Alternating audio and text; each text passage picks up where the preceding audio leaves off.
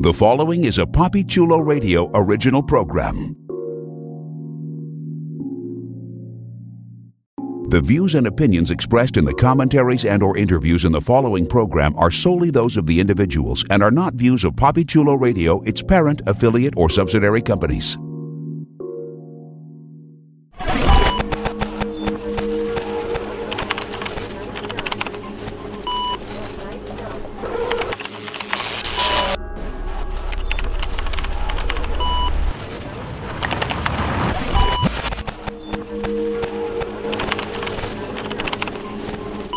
Avengers Initiative, WandaVision.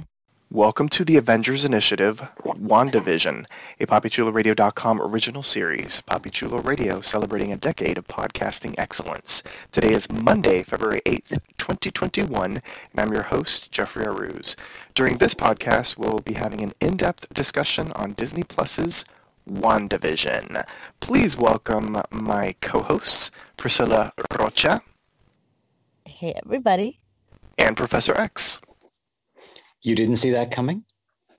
No, I don't think anybody did. We'll be talking about that and so much more. So let's jump into our discussion of Season 1, Episode 5, which was titled On a Very Special Episode, dot, dot, dot, and debuted February 5th, 2021 via Disney+. Plus. Here's the official synopsis of the episode. Wanda addresses Vision's worries when he grows suspicious of the neighbor's strange behavior. Dun dun dun. Okay, before we get into the actual show, show, show, let's talk about the theme, as, as we have in the past. So this one is uh, the 80s installment of WandaVision. Are we fans of 80s family situation comedies? Question mark. And it sounds like Priscilla's about to say something. I was about to say I I like I didn't really watch Family Ties. I watched um other 80s series. But um that's what this one seemed most based off of. But man, I freaking loved Little Vision. he made Oh, me yes. crack up so much, the little baby. Yeah. A part of me like asked the stupid question in my head. I was like, did they paint a baby for this moment? And I was like, no, Did they paint the baby but for this couldn't moment? help but think that. That was so perfect. I loved it. I loved the little man in a beret showing off his little equations and stuff like that. I, I just loved everything about it. It was perfect. That was fantastic. That was eh, like an 80s motif for theme songs. Like they would show baby pictures and stuff of the cast. So it, w- was very, very 80s. I too, I I don't think I've ever seen an episode of Family Ties now that I'm thinking about it. Good lord, what's wrong with you people? I know, right? But um, I mean, like I did see. I watched Full House. I watched Growing Pains, A Cosby Show. Like I've seen '80s family comedies, um, sitcoms, but uh, I've never seen Family Ties. Um, apparently, The House was very Family Ties. Um, the theme song was very just '80s sitcoms. Like that was basically the type of music and, and the duets and that sort of thing that you would get with 80s family sitcoms. There were little little homages to Full House in the the theme song. Just you know them sort of like running to the camera and them having the picnic. That was uh, clearly an homage to Full House. We did not did not get a you got it dude, but I guess that was enough. I was my heart broke. But you uh, didn't get it, dude. I did not get it, dude. Uh, the theme song also reminded me, like, it's just everything 80s was in that theme song, and, and, and it made it spectacular. Professor, since apparently you are the only one here that has seen Family Ties, give it to me. Like, what did you think of the Family Tiesiness of, of it all? I'm surrounded by Philistines and children. Family Yes. Ties was one of the great shows of the 80s. Uh, it was spectacular. It gave us Michael J. Fox, if nothing else. Well, yes. Um, uh, no, that was honestly that was a show that you know. Uh, honestly, I watched that with my family every week. Regularly. It was, you know, one of those family viewing things. It was a, great, great show. Brilliantly done. Um, yeah, and so I really appreciated it. You know, the the opening of it with the the family ties, the the painting of it. That was something that was clearly that the the pictures of them as they're growing up. Uh, the the really long theme song, which was very much an '80s thing. Um, just a little shout out to uh, the uh, the composers. You know, who every episode have been coming up, well, with the exception of last week's episode, uh, have been coming up with a different theme song appropriate that sounds like a 50s, a 60s, a 70s, an 80s uh, theme. Uh, it's the uh, the husband-wife team behind Frozen who uh, wrote all of the themes. Um, I don't know if they sang it or if they who or who sang it. I didn't think to uh, check that out, but it, it really felt very 80s, like that very long, slow, unlike nowadays where it's like, you know, a 15 second blurb and and you're into the show. So we've got more time for commercials. Uh, but no, it felt very, very real, especially to to family ties. Uh, one thing that did strike me about it, though, is, is because this is the first time I've been watching the show, and it's, it's so clearly it's family ties, like the the decoration, the stained glass in the background, everything like that. But something that struck me for the first time watching it is that even though they're sort of mimicking these styles, the basic structure of the house never changes. The door is always on the one side. The stairs are always directly opposite. The kitchen is mm-hmm. always on the opposite side. The only reason I noticed that is that Family Ties was opposite to that. Family Ties, the kitchen would have been on the left-hand side. The front door would have been on the right-hand side. Uh, so it, it feels to me like, and, and, you know, not to get too far ahead of ourselves, I think that, you know, by the end of the series, we're going to see Wanda in a house that looks nothing like we've seen before, but has exactly the floor plan that we've seen in every version of their house. Hmm, very interesting. Uh, I love that uh, keen eye and uh, you know the, that that wonderful eye of observation that we have with the professor. I don't I don't think you needed to freeze frame that to notice it, but I'm glad that you've been uh, keeping an eye on the. Well, it just uh, struck me because as I say, I watch Family Ties all the time, and so I was watching, thinking, well, wait, the kitchen's on the wrong side. Why is that? And then I realized, wait a second, the kitchen has always been in exactly the same location. Mm-hmm. Mm, and the door's always been in exact, and they've changed the. Yeah, it's not like they're saving money by not rebuilding because they changed the height, they put risers in and stuff like that. Um, you know, they're they're willing to do that, but I think there there's a reason why the basic structure uh, stays the same. I like it. I'm here for it. Okay, so we are going to be going kind of in order because I do want to save that reveal for the end because I know that's just going to open a can of worms of pure speculation on what the hell is going on. So let's start off with the first big thing that happened. Should we take that from the top? Let, let's talk about it. Agnes. All Agnes. What the hell was this? What happened? What's going on. I kept on looking at everybody's facial expressions. You know, I rewound that one. I mean, I'll be real. I've seen the episode like five times. So, you know, I did rewind though, and I kept on like looking at everyone's facial expressions. I wanted to notice the moment Agnes broke. And then I, I wanted to see uh, um, Wanda's reaction to it uh, I listened to the sounds, the sitcominess disappeared, and there was a silence when it happened. What happened here? Priscilla, what'd you think? Man, I was so confused when it happened. Like, a part of me was like, what? I, I, I never, I didn't, I, I didn't understand what was going on. I was like, she broke, but why? Uh, like a part of me didn't understand why it wasn't fitting the cadence of the show anymore. She did break big time, and it was Vision's fault because Vision kept on interjecting that he, you know, maybe she shouldn't, maybe she should, you know, he, he kept on saying like, uh, are you sure? No, maybe not. You know, does she have to hold the baby? Like he kept on interjecting, and it threw her off. Like the sitcom balance, the the the sitcom uh, pitter patter of, of you know the cadence of of what they were saying. Like it just threw her off, and and that helped her break. Professor Agnes Well, first of all, of all, this is the the episode where we really see why they cast Kathryn Hahn to play mm-hmm. Agnes. Um, she is just uh, she's devouring the scenery. She is spectacular. She's great. Kathryn Hahn is is a goddamn national treasure, and I'll fight anyone who says otherwise. Um, regarding that particular scene, I think there's a couple of possible interpretations. One is that um, Agnes has become aware. She's no longer under completely under control. She's no longer sort of an NPC. She has agency. She knows what's going on. So from her point of view, I think you know you could see this as she knew that what Wanda wanted was for her to take care of the kids. And when Vision stepped up and said, well, maybe you shouldn't, it's like he was interfering with Wanda's plan. And Agnes, because she's playing along with Wanda's plan, is basically saying, well, look, you're the person in control of this. Uh, what do you want us to do here?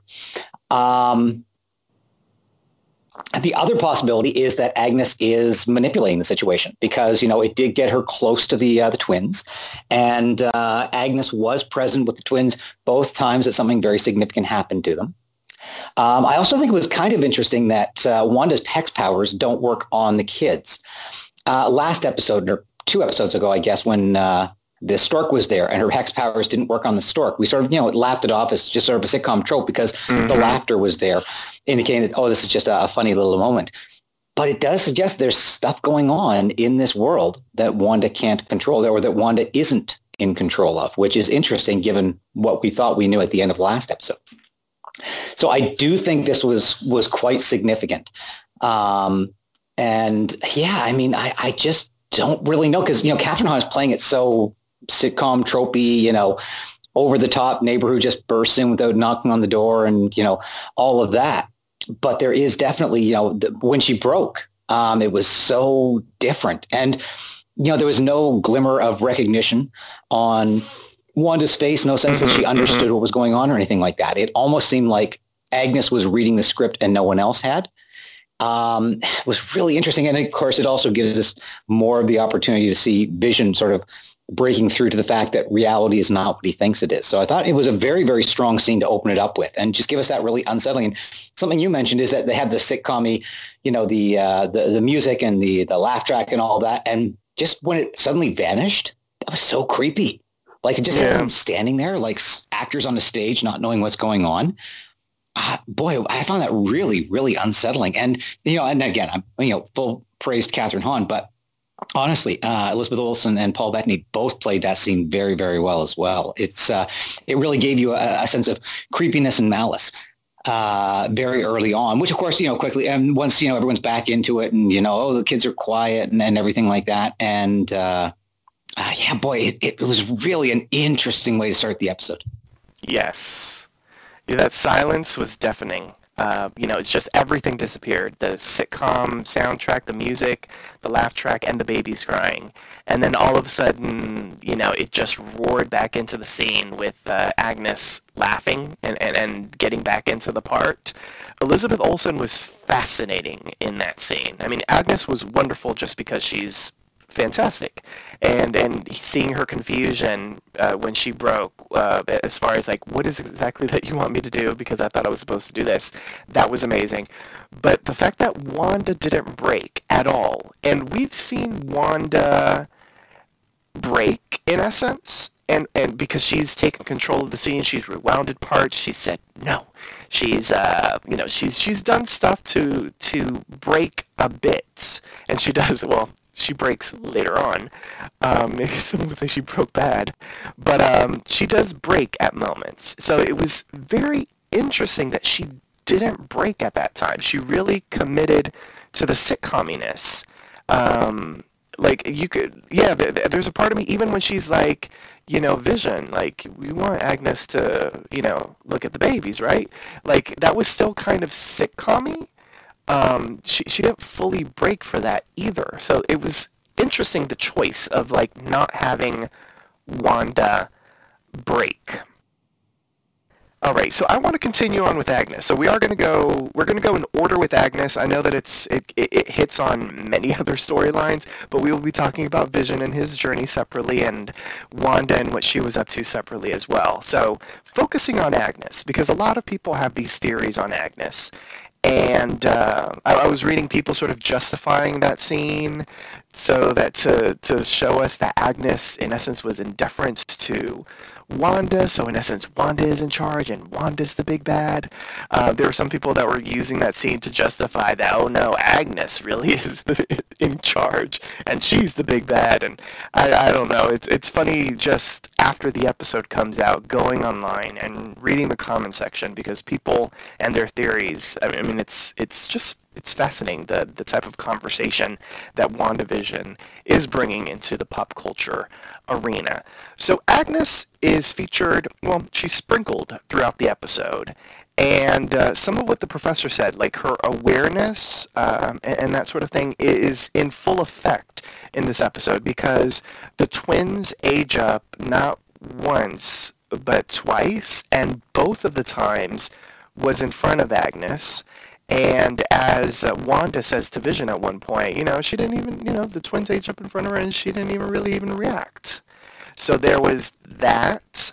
Um, later on in the episode, she's involved uh, um, in, um, well, they end up getting a dog and the dog dies, and she's involved in that. And she's there to witness uh, Wanda uh, basically, um, you know, the kids uh, begging Wanda to bring the dog back to life, and Wanda is basically like, you know, I can't do that, and, and Agnes is there basically saying, uh, you can do that. So she's there are moments where she is fully sitcom. I, I would say for the majority of the episode she is kind of sitcommy, but there are like the camera flashes to her, as the professor said in the past. You know, there are times when the camera flashes at her, she has a little aside. You know, she says a little sitcommy jab, but um, it seems like there's a, another meaning to it if if you uh, think of um, Agnes as a truly aware character. Professor. Talk to me a little bit more about Agnes throughout the episode and, and what you noticed with her. Well, yeah, as we mentioned, she was there each time the the twins got older. And the first time, you know, it was the joke if she didn't even notice. The second time, though, she saw them get older and actually made a joke about making sure the dog didn't get any bigger mm-hmm. in the same way. So again, Agnes is clearly more aware uh, than we would think, and than we've seen from other characters in the past. And we did get hints of that a couple of episodes ago, where she was uh, uh, you know, talking to the neighbor. Uh, and, you know, there, there's that sense that, you know, there there is some awareness there.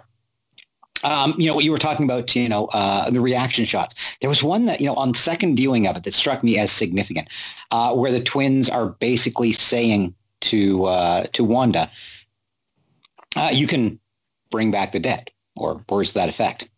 And she has that, you know, very special sitcom moment of no, there some things are, are done and we, we can't undo them. We simply have to accept it and go on. And there's this brief moment, a shot of Agnes sort of looking up to the sky and almost heaving a sigh of relief. It's like, okay, she hasn't. And again, if you're going to make the argument that Agnes is a benevolent force who's there trying to help Wanda out, that would be her sense of, oh, thank God she hasn't gone that far yet. Um, and again, it, it, we could just be reading far too much into this. It was just, you know, one brief moment uh, of reaction. Um, you know, I have seen, you know, various people uh, online suggesting that, uh, you know, Agnes actually killed the dog, uh, you know, in order to try to spark something. Um, uh, but uh, yeah, I think, you know, the fact that she was there and, and spent so much time with them and in such a different way. Um, yeah, we, we've known from the beginning that Kathryn Hahn was going to be you know, something more than just one of the people in, in the community. Uh, but in this episode, uh, yeah, boy, but you can absolutely see it both ways. I mean, she could be a benevolent force. She could be a malign force. You just don't know. And just to throw out another possibility, you know, what if the twins are doing something? Hmm.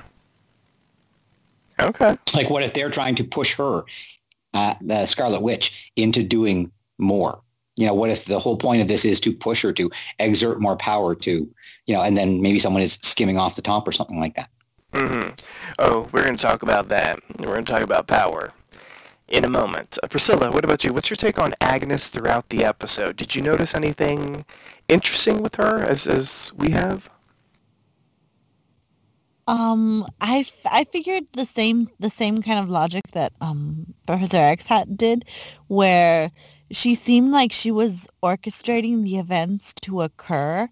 Like she was like, kids can't live without them, and she she like she sprayed the babies, and then they grew up, like making me think that maybe the spray had something in it. Oh and Lord! She, I love it.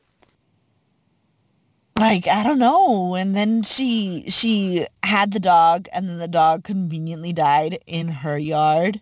And she's like, "You can bring them back to life." Like, she's pushing Wanda to use her powers, and she's pushing the kids to use their powers to age up, to grow up, to be more.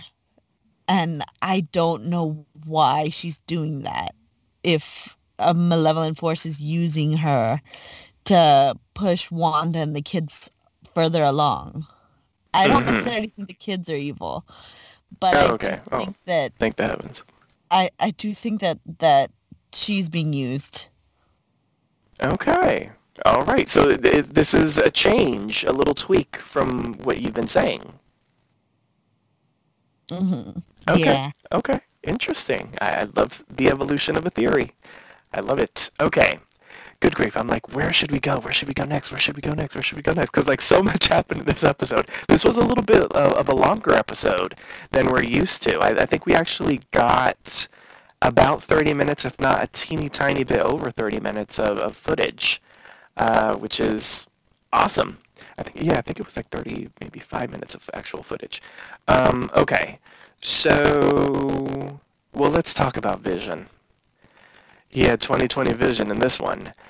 Vision was noticing a lot. And we've seen Vision noticing stuff, but we've seen Wanda have really good control over Vision. You know, whether it's rewinding the tape, doing a quick splice, you know, a hard cut, um, you know, uh, influencing him, you know, from, you know, having a face of worry to the sitcom uh, veneers. But this one really had Vision Vision frazzled. Like he was noticing everything. He questioned what happened with uh, Agnes at the start of the episode when she broke. He was like, "What happened?" And um, Wanda didn't break at all. She was in her sitcominess, you know, trying to do her best to convince him that everything was okay. Vision was uh, well. This might be a, a separate thing that we can discuss, but I'll, mention it. Vision was noticing that Wanda was uh, very brazen with her powers, which is something that has been uh, a trope in the WandaVision sitcom. The fact that they're hiding their powers from uh, their neighbors, and and Wanda even tells Vision like, "Do we really need to? Like, do we need to do that anymore? Like, can't you can be you, you know, let's let's just be us in essence. And Vision's like, that's that's not what we have been about in essence. And then the big moment in the episode. Whether it's like two big moments in one. Number one, the email or the electronic mail correspondence. And then the the coworker Norm what the hell was this? What I, I mean, it, was it was an enlightening moment for Vision that that uh, inspires what happens later on. But Vision was starting not necessarily to put the puzzle pieces together. Vision was finding puzzle pieces, and he has no idea what the puzzle is. So he has no idea how to put them together. But he was finding these puzzle pieces. He just has no idea what it is. The Maximoff uh, anomaly. Could be. Priscilla, talk to me about Vision. Um, you know, talk to me about Vision within the opening, questioning Wanda, and then uh, everything at the office. Maybe it's because I'm the viewer, but I feel like he doesn't have 2020 vision. I feel like he needs glasses or something because know, my god, man, you have all the puzzle pieces right there in front of you. Why haven't you put the pieces together and figured this shit out? Like that email should have like given you a huge clue. The the scared man should have given you the huge clue. Like both of those pieces together should tell you that your wife is lying to you, that something is wrong with this world, and that you you're com- like even even you should know for sure that like if you think back to your past you can't really look back to a past beyond this town and shouldn't that give you a moment to pause and think something's off about this town? Like, I don't know. The all of this together should tell him that there's bad juju, but he's not putting the pieces together and it's frustrating the hell out of me and I don't know like I don't know why he isn't. It's because he wants to play like the good husband. I don't know. Like why? A good husband would know to do better for his wife by surveying all of what he sees and doing what's best for his for his wife in that sense too. But he's not doing that. He prefer, he prefers to just be in the dark. Mm, okay, that's an interesting take on it. Professor, what about you? Your thoughts on Vision, and the, the Office sequence in, in particular, and um, and also, what do you think of that the small little point that I made about Vision noticing that Wanda has become very carefree about her powers in front of uh, their neighbors? Yeah, that was uh, quite interesting. Uh, I think you know there's a, a couple of possible uh, interpretations of that. One is that you know uh, Wanda is being manipulated by someone, and the someone wants her to be using her powers more, which leads back to that idea that if there is some malign force out there that is trying to skim off the top, it might make sense. It also might indicate that she's just becoming more desperate. Um, you know, she's uh, you know no longer as concerned with keeping up appearances. Uh, you know, she's uh, she's you know Breaking Bad, if you will. Um, and and again, I think either interpretation is interesting. Um, I found the scene uh, in the office really interesting. A, how did they get that email? Is an obvious question. How did that email just find its way into the reality? Because it shouldn't have. Um, who sent it? Uh, you know, and and how did whoever sent it get it into you know the the Maximoff the hex. Let's just call it the hex. Mm-hmm. Um, uh, because apparently that's a thing now. Um, yeah. Also, kind of interesting. You know, I think it's kind of pointed that uh, when Norm was shocked back to reality, you know, he had that you know immediate realization that he had been under control, that it was causing pain. But he doesn't say Wanda was causing it. He says she's doing it. Yes. He only says she.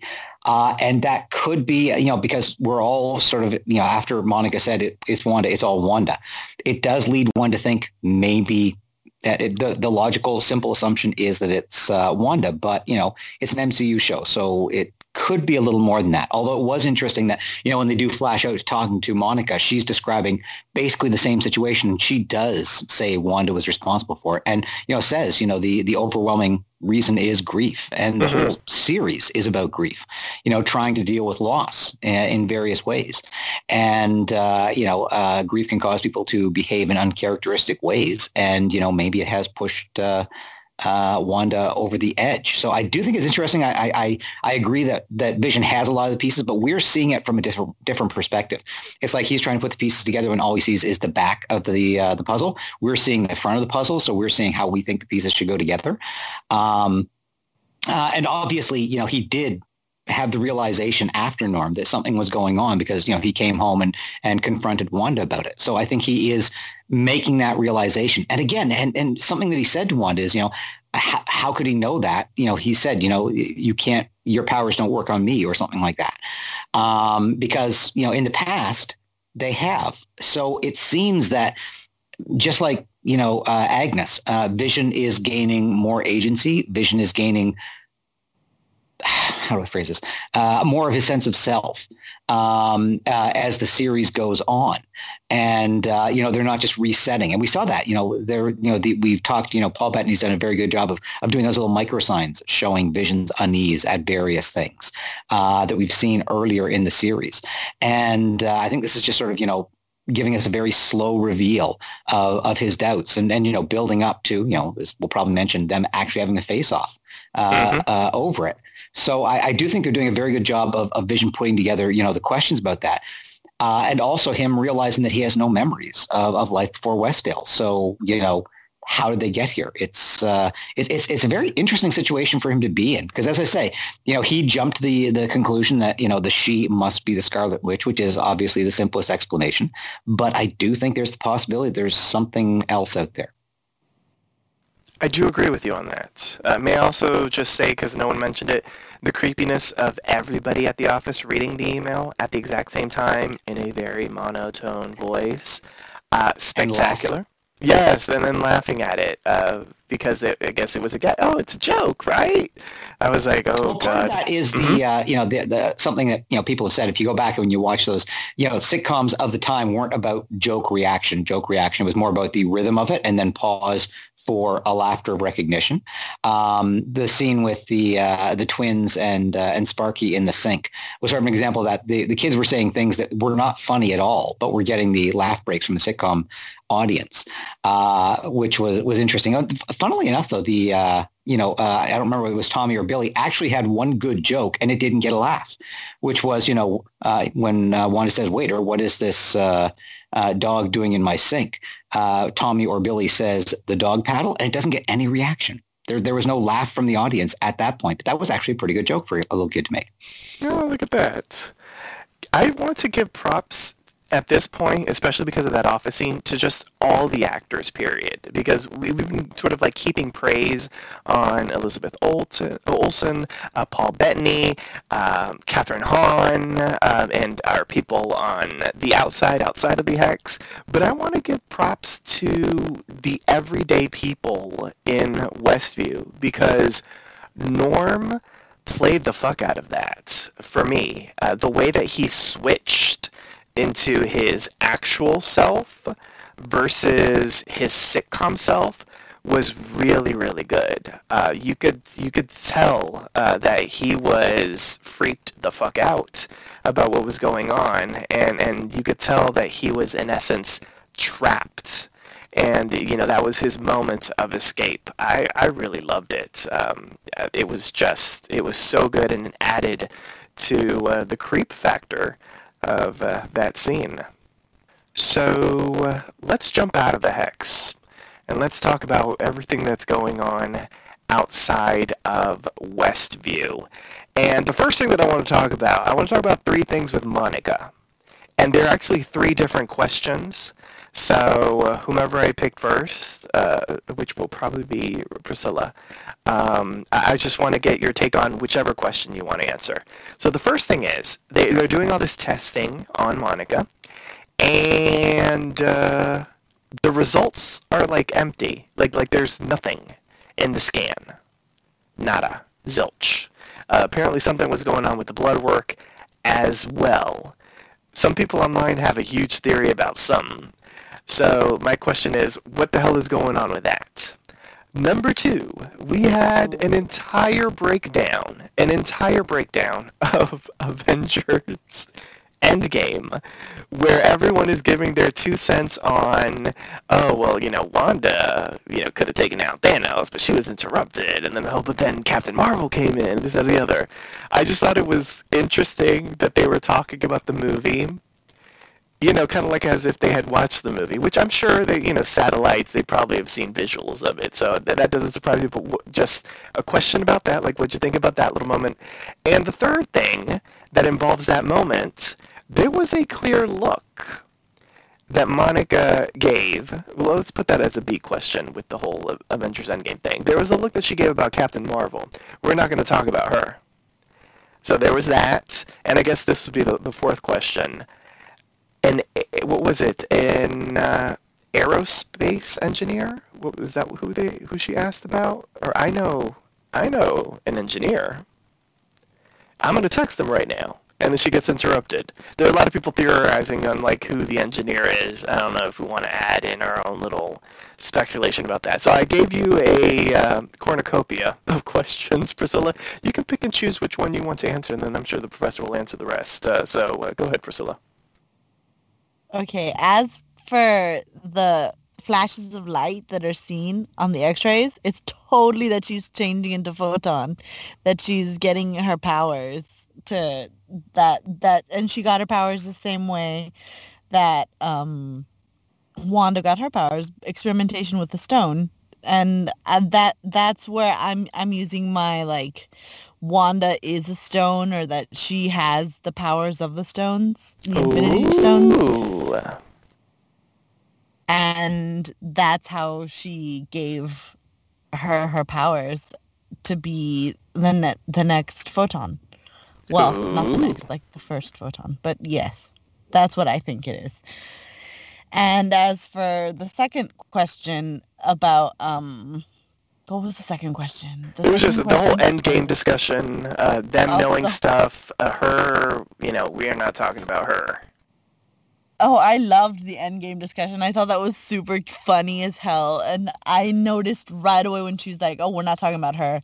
And I'm like, is it because you don't, like, is it because she's really close to your family and you don't like people talking about her? Or is it because you're upset because she wasn't there for your mom when she died and you think she could have done something about it?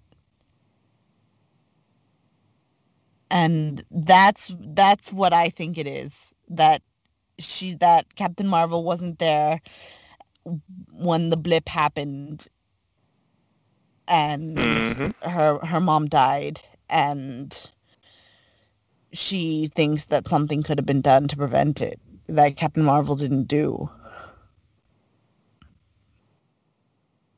I can dig it.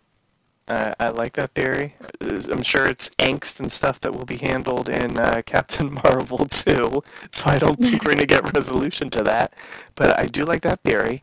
Um, Professor, what about you? Uh, do you co-sign anything that Priscilla has said? The one that Priscilla didn't uh, didn't uh, address, which uh she might have left for you, is uh, a certain engineer that um, that Monica was going to text. Yeah, for me, I think the uh, yeah, I I mean, I, I noticed the uh, the Captain Marvel reference well. I did think it was a little weird uh, that uh, they had uh, Monica be the one to say that Scarlet Witch almost took down Thanos because remember she's only been blipped back for less than two weeks of her subjective time. So, I mean, how much time did she have to to study the details of what happened in that versus everything else that happened in the last five years? I think it, it might have been better if uh, if Darcy and and Jimmy were having that debate. Um, but when she looked away, when she said Captain Marvel, I, you know, I would come up with a slightly less um, uh, fraught explanation, which is simply that, you know, how did the movie Captain Marvel end? Captain Marvel flew away, leaving Lieutenant Trouble behind, and maybe never came back. Hmm. So that might so it might just be the uh, you know the uh, you know the uh, the child who hasn't seen her beloved aunt in all these years, uh, and when she did come back, you know, as as uh, as Priscilla said, you know, she couldn't save her her mom.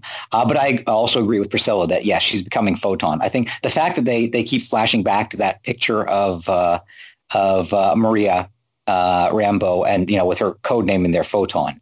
Uh, and the fact that, you know, as we've said, this whole series is about grief and dealing with grief, right? She's having to grieve over her mother. And, you know, she really hasn't had time to grieve. She's just come back and immediately went back to work. She hasn't really dealt with that or gone through that in any way. So, uh, yeah, I, I agree that uh, she's going to become Photon. And, uh, um, uh, it'll be interesting, you know, like you know, perhaps going through the field or going being expelled through the field gives anyone superpowers. So maybe if Wanda were to expand the uh, the Maximoff anomaly uh, across the world, she would create a whole bunch of superpowered people who might be considered mutants. Who knows? I'm just speculating at this point. Um, as for the Yeah. aerospace engineer, yeah, a lot of speculation online. Uh, most uh, are saying probably Reed Richards. Um, you know, and again, the, the level of detail that people get into is that apparently if you're looking at the Spanish language subtitles, Mhm. uh, they use the female form of engineer. Yes. Uh, so they're saying, oh, it's a woman. So is it Riri Williams? Um, but uh, technically Riri was never an aerospace engineer. I'm not sure Reed Richards was either. Um, was Sue? but it could be like, you know, get Reed Richards and the Fantastic Four into location and they could get blasted in the same way and, you know, develop powers. So, I mean, this could be seen as, you know, a way to introduce a lot of powered characters uh, into the the Marvel universe. Um, Yeah. you know, we, we've talked before about the, the House of M uh, comic book, which, you know, obviously there's a certain level of, of similarity to this in, in the House of M uh, uh, comics. There was, um, you know, uh, Wanda was being manipulated by uh, her brother and uh, and her father Magneto to, you know, basically rewrite the entire world's reality. And there were a few people who remembered the way it was before and would go around awakening people in the same way that uh, uh, Vision did with uh, with Norm in this episode. but the end of the House of M was that Wanda came to realize that, you know, all of her problems and all the trouble had been caused by her being manipulated by mutants. So she just said at the end of it, no more mutants. And, you know, basically took powers away from, you know, tens of thousands of mutants around the world. What if she did something the reverse of it at the end of this? What if she decided the, uh, you know, the solution was that we need more people with powers that we need to not have it, you know, uh, a limited thing that, that only a handful of people have. What if it should be more democratized, shared more evenly? And what if instead of doing no more mutants, she just basically expands the uh, the anomaly and uh, and triggers essentially mutations uh, in all these people? That could be. I don't know if they would do that. That's that's such a, yeah. a universe changing almost shattering type thing that I don't know if they would go that far, but if they are looking for a way to introduce characters from other franchises, that would be a way to do it. Yeah, I, I mean, we don't know yet. No, comma, more mutants. I know exactly. yes. No. Perfect. Punctuation, uh, it's so important. Exactly. Yeah, because it's like, we don't know what they're going to do, clearly. Uh, but like, would they do something like that on a Disney Plus series? Because that would, and they've already talked about how this series, in essence, is setting up uh, in some sort of way for at least Doctor Strange and uh, the uh, Multiverse of Madness, and potentially as well Spider-Man number three which is going to be doing multiverse type of stuff, and maybe even tangentially, potentially, Loki, the series, question mark. So something has to happen that's going to be big. I mean, dare I say Big Lee, uh, that it, something has to happen, I would think. But would they do that, though, from the series? Like, my hope has always been that they would kind of slowly introduce mutants, but there has to be some sort of in essence, cataclysmic event that would all of a sudden show us mutants. Because I, I don't think they're going to go the route of they've always been here, they've just been hiding. A lot of people have been thinking, you know, are they going to somehow rewrite uh, Wanda's backstory? You know, instead of necessarily the stone being the thing that uh, sparked her powers. You know, maybe the stones fully awakened her powers or something like that. Uh, I mean, I don't know if that's what they're going to do. That's just what people have been talking about online. If they are going to start using the M word, um, I guess we're going to have to wait and see what happens. But um, it, it I think there's definitely a possibility for that because if you go back to the end of uh, uh, Captain America: The Winter Soldier, where we are first introduced uh, to uh, Wanda and Pietro. Um, you know, they said that, you know, out of all the test subjects, these are the only two that survived. So maybe they had a mutation mm-hmm. that was just unlocked by exposure. And as I'm saying now, if, if Wanda were to expand this uh, this field, it might unlock these mutations that are lying dormant in all these people. Uh, and so she wouldn't necessarily be causing it. She would just be enabling uh, this power and, and as a way of you know introducing, if you want, uh, mutants to uh, the MCU. That is true. I mean, all it takes is for a second for that field just to expand around the entire globe, and you know then it can sort of uh, disappear into the air, and uh, and that's all that it would take, if we're being fully honest. Um, yeah, I, I, did read the theories about uh, the Richards. Um, I don't know if um, her name is Sue Storm, right? Uh, Mrs. Uh, yes. Okay. Sue Storm. She is she an engineer? They have uh, Sue has been problematic for the Marvel universe since she was introduced because okay. she was basically brought on as blonde eye candy uh, in the original Fantastic Four, and her power was just to turn invisible. Um, and they sort of come to realize that oh, this is really sexist AF. Um, so over time, they've you know expanded her powers and abilities. She's now certainly the strongest of the Fantastic Four because she also has, uh, you know, force fields and she can do all sorts of cool things with her force fields. Um, I don't think, I think in one of the movies, um, they presented her as a scientist, but I don't think that's comic book canon. But then again, hey, you know, they're creating something new. They can do whatever they want with it. And it would certainly make more sense you know, and, again, when when they're trying to deal with that, you know, the the idea behind it was that uh, you know uh, when uh, when Reed took the ship up and they got hit by uh, by cosmic rays and it gave them their powers. Um, you know, she and Johnny were just tagging along with them because that's what you do when you're launching an incredibly dangerous experimental spaceship. And they sort of tried to get around that by making uh, Sue uh, a scientist and, and Johnny a test pilot and, and stuff like that. Um, so it, it kind of makes more sense from a contemporary point of view. But yeah, I'm not aware of anything that has ever suggested that Sue is actually like a, an engineer of any sort. Okay. Okay. So my hope with uh, at least the Fantastic Four, because I believe any type of movie with them would be many years down the line, is uh, my hope is that they sprinkle them in to uh, whatever film might need someone of their expertise, so that we start to get to know them maybe even before they get powers. Uh, sort of like what they've done with the smaller characters in the MCU, kind of like uh, Jimmy Woo and uh, and Darcy. You know, we see them in one movie, hear about them mentioned in, the, in another, then all of a sudden it's their movie. I think that might be kind of interesting. Although I am not running Marvel at all, so they can do whatever the hell they want because we will be sitting here talking about it. Period. Okay, let's see. Let's talk about this man because he he was introduced, uh, Mr. Acting Director, Sword Acting Director Tyler Hayward. He was introduced in essence as someone that knew Monica. So I think, you know, for a brief moment, maybe I was suckered in. I was like, okay, they have a, a relationship, not that kind of relationship, but they, they know each other. They're friendly. He he knew her mom, this, that, or the other. Like he's to be an ally. And then he turned into the complete opposite of that in this episode. Very dismissive of uh, Jimmy, um, painting Wanda with the huge brushstroke of being a terrorist, although he did have the visuals to maybe prove his point. Uh, what do we think is going on with uh, director Hayward? Uh, there are a lot of theories online. Some people are saying he's a Skrull.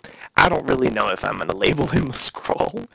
But uh, do we think he's supposed to be sort of um, is Sword going to be a, a, bit of an antagonist to our heroes, maybe moving forward, and, and that's why they're setting him up as uh, someone that's clashing with uh, clearly people that we're supposed to be rooting for.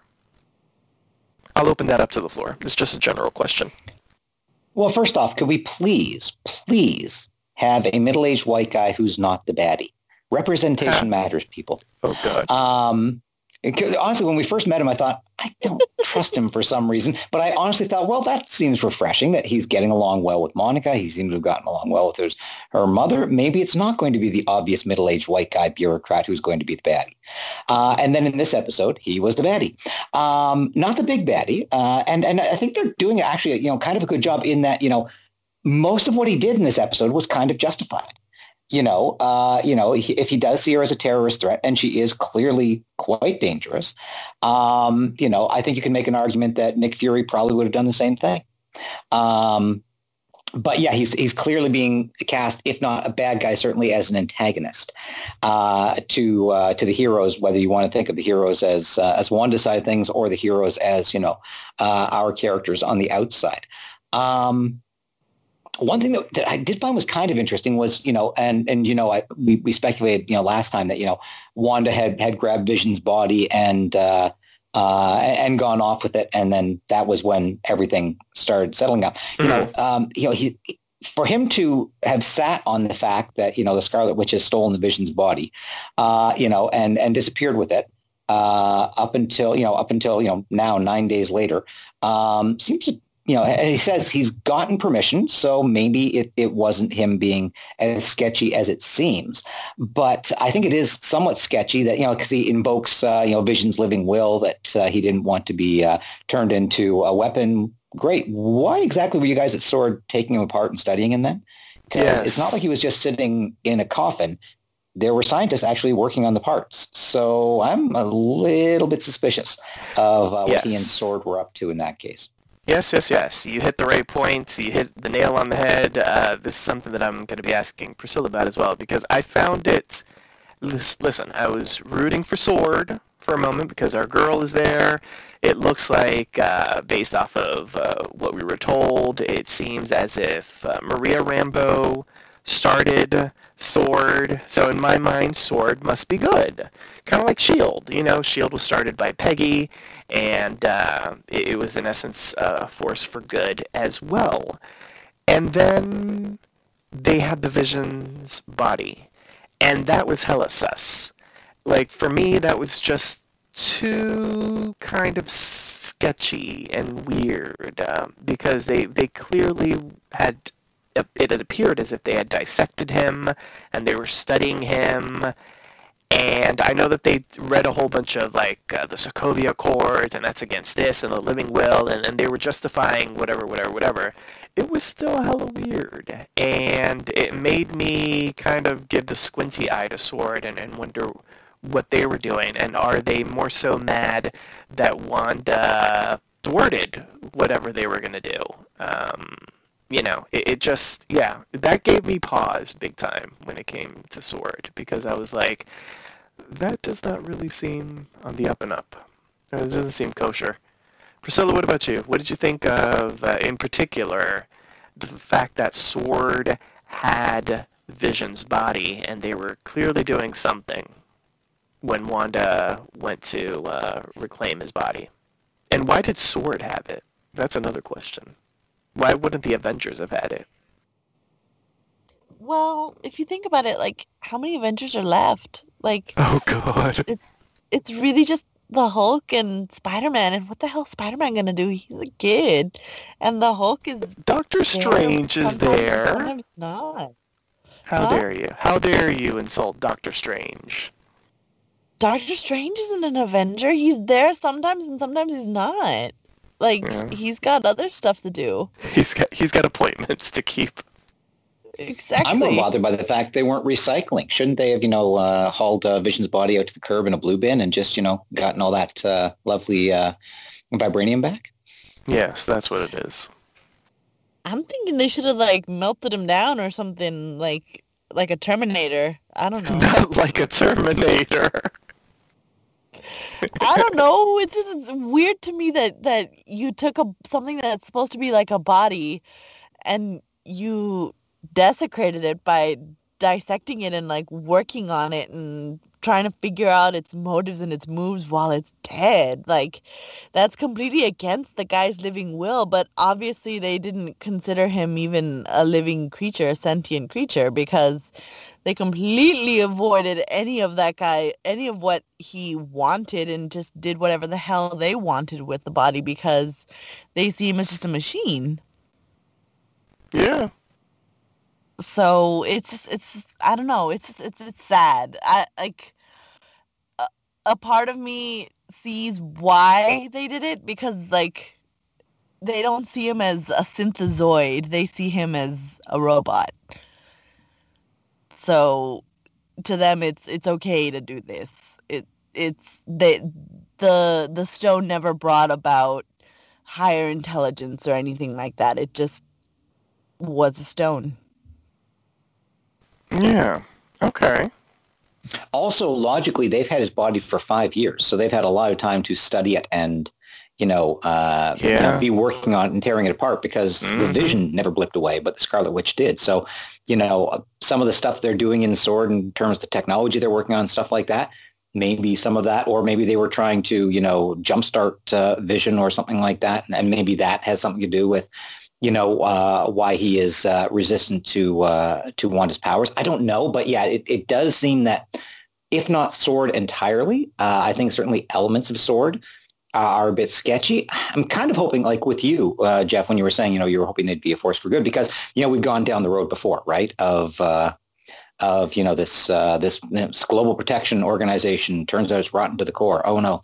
It might be different this time if it wasn't, you know, the insidious uh, you know, Hydra, you know, uh, coming in and taking over. And it was just, you know, a bunch of middle-aged white guys were frightened uh, you know, uh, mm-hmm. uh, cutting corners in order to do these things. And, and, honestly, if you go back to the first Avengers movie, what was Shield doing in that?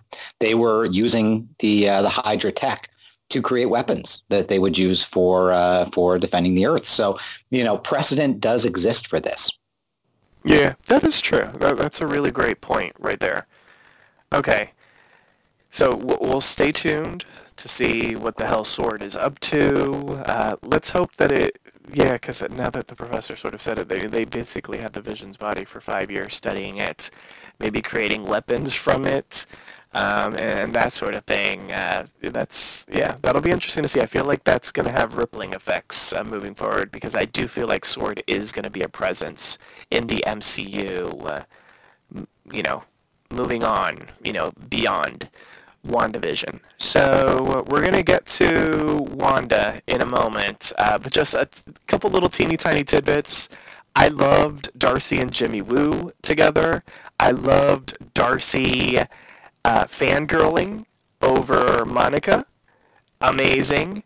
And uh, the reveal of the 70s threads. So this was a, a big plot point that was dropped because the idea, the concept that was sort of uh, theorized by our, our sort of group of Scoobies was that okay, you know, this is all an illusion because we've seen Wanda and we've seen what she does and they're kind of illusions and this and that or the other. But they figure out that she's actually, in essence, rewriting reality because uh, she's, um, you know, uh, uh, Monica had uh, gone into uh, the hex, the Maximoff anomaly, with a uh, bulletproof vest on and when as the sitcom sort of like around her was changing, you know, from 60s and 70s, her threads changed, and uh, her outfit was made of Kevlar. So it, it seems as if it isn't just, you know, an illusion. Wanda is literally rewriting the fabric of uh, that town which is, is an important thing to know, and especially because that revelation was buttoned with, uh, I can't remember the exact line, but to sort of paraphrase it is, you know, this is more power than we've ever seen the Scarlet Witch do point blank in the period, which could lead us, the viewers, to believe that maybe somebody is helping her out even though maybe Wanda doesn't know that someone's helping her out. So I'll I'll leave that point there. Um, was there anything that I just said that anybody wants to discuss before we move into Wanda making a, a, a big point? Speaking as a Scooby, I have to stand up uh, uh, in uh, against your gross calumny. Uh, two episodes oh. ago, when uh, when Geraldine uh, was kicked out of the the hex, I oh said yes, her yes, yes. change back. So Wait, I said back then, obviously her reality manipulating powers are actually manipulating reality, and it persists even outside of the hex. Yes, uh, and also I wanted to give you props on another point, Professor, because it was mentioned in the episode, and I was like, this was a major point the Professor made on the podcast. Uh, you referenced in our previous podcast that um, clearly uh, Wanda wasn't trying to hurt quote unquote Geraldine, uh, aka uh, Monica, because you know she was blasted through four walls and uh, yeah four walls you know three literal walls and then the fourth wall being uh, the hex wall and uh, she wasn't hurt. And uh, monica actually said that in the episode to hayward. And i was like oh look at that. Uh, the professor was was brilliant you get a hat tip for thank that. Thank you, thank you. I, I try to remain humble, but God knows it's not easy. okay, good. Priscilla, what about you? Anything else to add with anything that I've said before we get into uh, um, Monica, not Monica's, uh, Wanda's uh, face-off? I still think that she's got control of the stones and that okay. I like it. Stone. I like it. Okay, I like it. I like it. I like it. Okay. Uh, well, and again, getting back to Endgame, one thing that was said is that reality can't exist without the uh, the stone. So even though uh, Thanos destroyed them, they would eventually reconstitute in some way. So it is possible. I like it. I'm here for it all. Oh God. Okay, so this is the standoff. This is one of the most badass moments I have ever seen in the MCU. I would say this was hella badass. This would be in the top five. I would say. Okay, so Monica's like, all right, so but what if we, you know, because clearly she's rewriting stuff to fit the time period. But what if we send something in? Because remember, they they also saw the um, the the drone and it changed into a toy and that sort of thing. She's like, what if we sent something period appropriate that wouldn't necessarily have to be changed? You know, what does that mean? And like, what's going to happen? Should we test it out? And so they send in a, it's a drone, I guess, but it's like an 80s drone. And uh, it's got, I guess, a speaker on it because she's trying to speak to Wanda. Um, the dog sort of senses it first. He scurries outside, and then Wanda steps outside. And uh, Monica does her best, but Wanda doesn't really respond. Well, she does respond by, by her eyes turned red, uh, but that's about it. She doesn't really. Um, she she makes sure that it, the drone is out of frame and this, that, or the other, so it's not seen on the actual show. And since Monica doesn't uh, get her to react, Hayward uh, takes controls away from Monica and uh, is going to blast her with uh, something. Uh, the camera cuts out. There's a breach, and we see Wanda step out of the hex with the drone, tosses it over, and in essence is like, "Leave me alone." You know, I. This is your last warning. I don't want y'all to fuck with me, and I don't want to fuck with y'all. So leave me alone. And uh, Monica tries to reach out because Hayward clearly is getting nowhere with his bravado. And she's like, you know, you trusted me.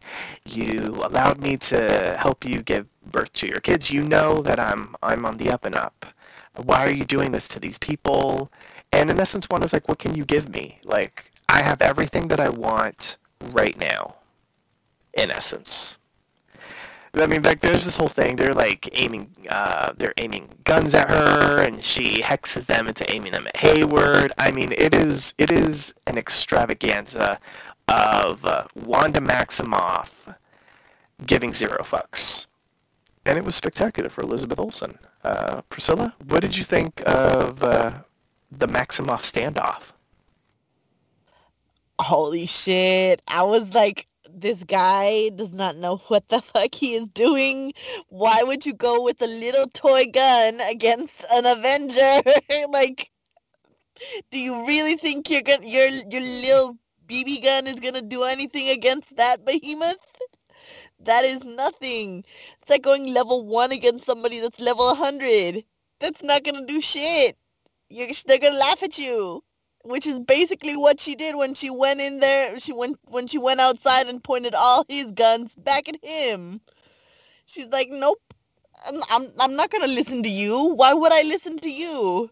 But she did listen to Monica, which is probably why she didn't kill him in the first place. But my God, a part of like there's so many theories going around though. I was interested in this theory that I heard that somebody was like, maybe that's not the real Scarlet Witch. I did read that online. Some people are thinking that the Scarlet Witch that came out and talked to them wasn't the real Scarlet Witch. That it could be, you know, if there is a big bad that is um, controlling everything and, and that's in essence manipulating Wanda into doing what they want. Uh, some people think that it might that might have been the person that walked out. The one thing that kind of it ruins that moment for me if it's not Wanda. Because I feel like this is a moment of power that that Wanda is showcasing her power. And it's showcasing in essence um, in essence this was her Disney Princess I Want song. Uh, not done in song but she's telling us you know I have everything that I want. I have everything that I need. You all can't do anything for me. Leave me in my bubble I will be peaceful to y'all if you are peaceful to me. And I, I think as a moment, Wanda Maximoff needed that moment. So I hope it isn't someone else that came out pretending to be Wanda. You know? Me too. Like it, the way the way you phrased it right then and there, like it, it, it hit that she she just showed so much authority, and a part of me like when I saw it, I was like, the accent is back, and Yes. her her she's she doesn't feel like she's cowering the way she is in the TV show. With everything, she just looks like she's scared, like she's scared her bubble's gonna break and it's gonna burst. But in this case, she's like, no, no one's gonna break my bubble but me, and I don't want it to break right now. So you guys are just gonna have to deal with it and get the fuck out of here right now. hmm Exactly. And if if you are painting Wanda with the brush stroke that she's a villain, this would be the moment that sort of justifies your idea that okay, she is the big bad. Um, you know, I feel like all of this because they keep on beating you know all of our brains in with the fact that she's oh it's Wanda's in charge, Wanda's the villain, Wanda's this, you're doing this Wanda. You know, I'm a, of the believer that she is not necessarily the big bad. She might be doing some bad things, but she isn't necessarily the big bad. But if you do think she is the big bad, I think that scene was uh, proof enough that Wanda is fully in control per se. Professor, what about you? Your thoughts on Wanda Maximoff, Diva? You know, uh, and you know, it, not only because of what she did with the the guns, but also just the way she was carrying herself, gave me very Magneto vibes. Um, and and I've always said I, I would love, you know, closing shot of this is just someone, you know, if if the mutants are brought back, is you know seeing Michael Fassbender just sitting at a table, suddenly looking up and pulling a fork towards his hand or something like that. Um, but yeah, it, it was you know very strong and and like I'm, I'm I agree with you. I, I've said before I want Elizabeth Olsen to be the big bad, just because I don't want a strong female character to be manipulated. Um, I would rather have her be bad for her own sake than be manipulated into it. And and again, it could be, as I say, that maybe it's that she is doing this, and I, I do honestly believe she's doing this of her own volition. Out of grief, now there is the possibility that there is someone giving her little pushes you know, little tweaks pushing her towards a certain goal, trying to take advantage of her using all of this power uh, for some malign end. But I do believe her desire to to have this life, um, uh, to to get her hap- her version of the happy ending, um, you know, after all the the grief and tragedy that she's gone through. Um, I think that makes a lot of sense, and and you know. Um, I would hope that if we find out that it is, and, and again, we don't know, like we only saw selected highlights of what she saw when she attacked Sword, right? So it could be that, you know, maybe she found that they were turning him to, into a weapon or something like that. And, uh, you know, um, uh, acting uh, director douchebag uh, just didn't share that little bit of information. So, you know, there could be other motivations there that we haven't seen. But yeah, I, I really liked it. Uh, it definitely giving me, and also that Magneto sense of, look, we can't coexist. You guys stay out here. I'll be in here. Don't mess with me or I will kill you.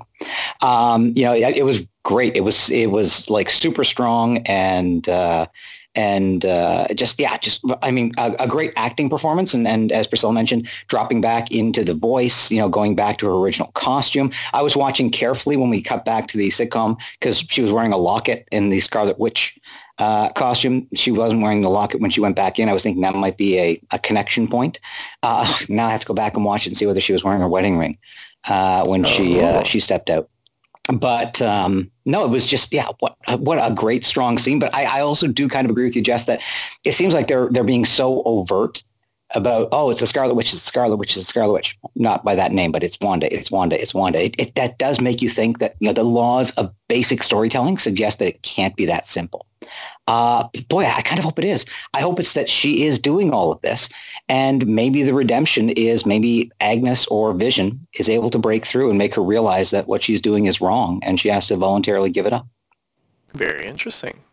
I will say we had a tiny little moment. It was teeny tiny, but as we say with everything Marvel, teeny tiny moments could mean something big. The fact that uh, Hayward was like, she doesn't have a funny name, she doesn't have a funny nickname. No, she's just Wanda. Could it be that by the end of WandaVision, she'll be the Scarlet Witch? Oh, I think obviously. Okay. All right. I'll put that right upside the uh, the prediction that I made last week, which we're going to be talking about shortly. Okay. All right. I like it. I think for sure too. Okay. I uh, enjoy all of this. So let's talk about the commercial for the week. It's pretty simple. It's very straightforward. Uh, for those out there that uh, maybe wouldn't have recognized it as much, um, without the sort of um, uh, memory triggering uh, type of thing. Uh, they did reference it earlier in uh, the episode. They mentioned uh, Lagos and the destruction that the Scarlet Witch did in uh, Captain America Civil War. But it was Lagos paper towels. Uh, very straightforward. I mean, even the line, the the what do you call it? The tagline of the commercial was a bit on the nose. Uh, you know, for for when you make a mess that you didn't mean, or something like that. But the thing that I noticed the most out of this, and I don't know if anybody else noticed this, and I did not do a whole Professor X, you know, frame by frame type of situation. But I did notice this. The wife in the commercial, the female in the commercial, she looked a little bit under distress in the first two scenes of the commercial. Like she looked like she looked very emotional, like as if she was either on the verge of tears or like as, as if she had been crying. And I don't know if that was an acting choice by uh, the woman that's playing uh, the uh, commercial lead, but it was just something that I noticed, and it, I found it almost um, disturbing and distressing. I don't know if either of you noticed that, but I noticed in the first two moments of the commercial, like when she's introduced and like the spill and like the second spill that she claims, like there's just something in her face where she looks really, she looked emotional. And that just seemed a little off for a, uh, in essence, you know, a paper towel commercial, you know? Did anyone else notice that, or was that just me?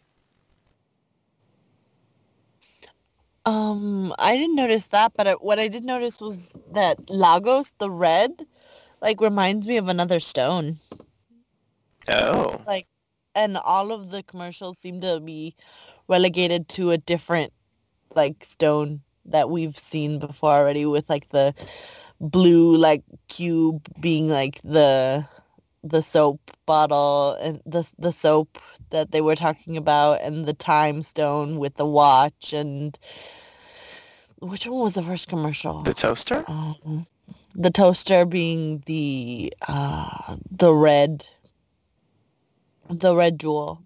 The no, the yeah, the red jewel. Yeah, that's interesting. All right, that's fascinating. Okay, Professor, what about you? Did you anything? Did you notice anything with the commercial? Uh, not really. No.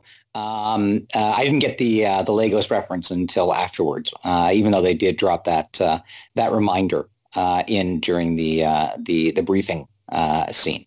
but yeah, the you know, and and again, it's you know, what purpose are the commercials serving? Is it you know, again, is she working through her sense of guilt, her sense of loss? I'm starting, I almost hate to admit it, to come around to Priscilla's uh, uh, infinity gems or infinity stones uh, theory because you do have, and I, yeah, we noticed the time thing. And also I'm, I'm sort of trying to work out how the various stones might work because we've seen time manipulation go on, obviously. Uh, we've seen, um, you know, visions powers, you know, seemingly, you know, to, to uh, wake up uh, Norm in that way could be seen as a manifestation of the Mind Stone. Intriguing and of course, if she were in some way, you know, recreating or being present at the rebirth of the Infinity Stones, that's the sort of thing that would attract a lot of dangerous people. Yeah, very true. Very true. Okay, so uh, we're not going to talk about the very end just yet, but we're going to talk about everything that led up to the very end because a lot happened there. So one of the themes about this episode that was interesting because they, they titled this episode on a very special episode dot dot dot. And in essence, the sitcom kind of trope that they did play around in this episode was, you know, the theme of sort of like a very special episode of like an 80s television uh, show, like an 80s sitcom. The episode dealt with death in a very interesting way. And that's something that we've seen on sitcoms, you know, like the kids learning about, you know, a pet dying or maybe a family member and that type of thing. You know, learning how to cope with death. Death was brought up a lot in this episode. And um, it was interesting how it was brought up. I, I know we sort of like lightly touched on it earlier, but the fact that um, Wanda specifically told her kids, you know, I can't bring someone back from the dead. Um, she didn't necessarily use it in those terms because Agnes was there, but but in essence, that's what she's saying. You know, I don't have the power to do that. Um, I, I, I like that. I, I feel like it's an important bit of information because a lot of people are questioning a lot of stuff, especially with Vision and how he was revived. But Vision wasn't necessarily a a living, breathing thing, so uh, it's it's. I would assume that Vision kind of uh, could potentially um, be a little wrinkle in that you know idea that Wanda can't bring things back from the dead because he wasn't necessarily a, a human. Uh, but that was an interesting point that was made. And then uh, later on, we have uh, the confrontation that was had. So Vision has been noticing stuff. He, in essence, awakened uh, Norm's true personality. And after experiencing all this stuff and experiencing the sitcom beats and uh, recognizing the sitcom beats, you know, noticing that Agnes all of a sudden showed up, you know, when, uh, in essence, Wanda cued her up. And then later on, you know, Agnes once again showed up when she was cued up based off of the situation, and Vision predicted that. Um, he starts questioning Wanda. And, you know, what are you doing? What's going on? You, in essence, have all these people under control. Uh, what's the Maximoff anomaly? And Wanda in essence, to end the argument, rolls the credits. I will say a friend of mine on Facebook was like, this is how I'm going to be ending all of the arguments that I have. He's just going to roll the credits. It was spectacular. So the credits roll. The credits, I don't know if anyone noticed, but uh, when they leave the room, the credits glitch. I thought that was kind of interesting. And they, the One and Vision get into it. There is a standoff. Uh, Vision says he doesn't remember his life before Westview. He accuses Wanda of, in essence, being con- in control of everybody. Where are the children? Why are there no, no children here? You know, you're in control of everyone here in Westview. And Wanda denies it. She says that she's not in control of everybody. She's this, that, or the other. Uh, she also she makes a couple of interesting points. Uh, the first one is is that she states that she doesn't even remember how all of this started. And I, I take that at face value. I believe her when she says that. Um, there is a, a moment when the doorbell rings and Wanda's like, I didn't do that. And she's like, you don't believe me, but I, I didn't do that. I actually believe Wanda at that point as well because I have my own theory about stuff.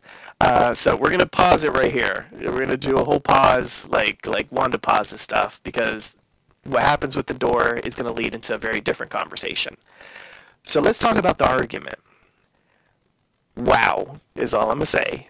Uh, Professor, what did you think of Wanda and Vision going at it?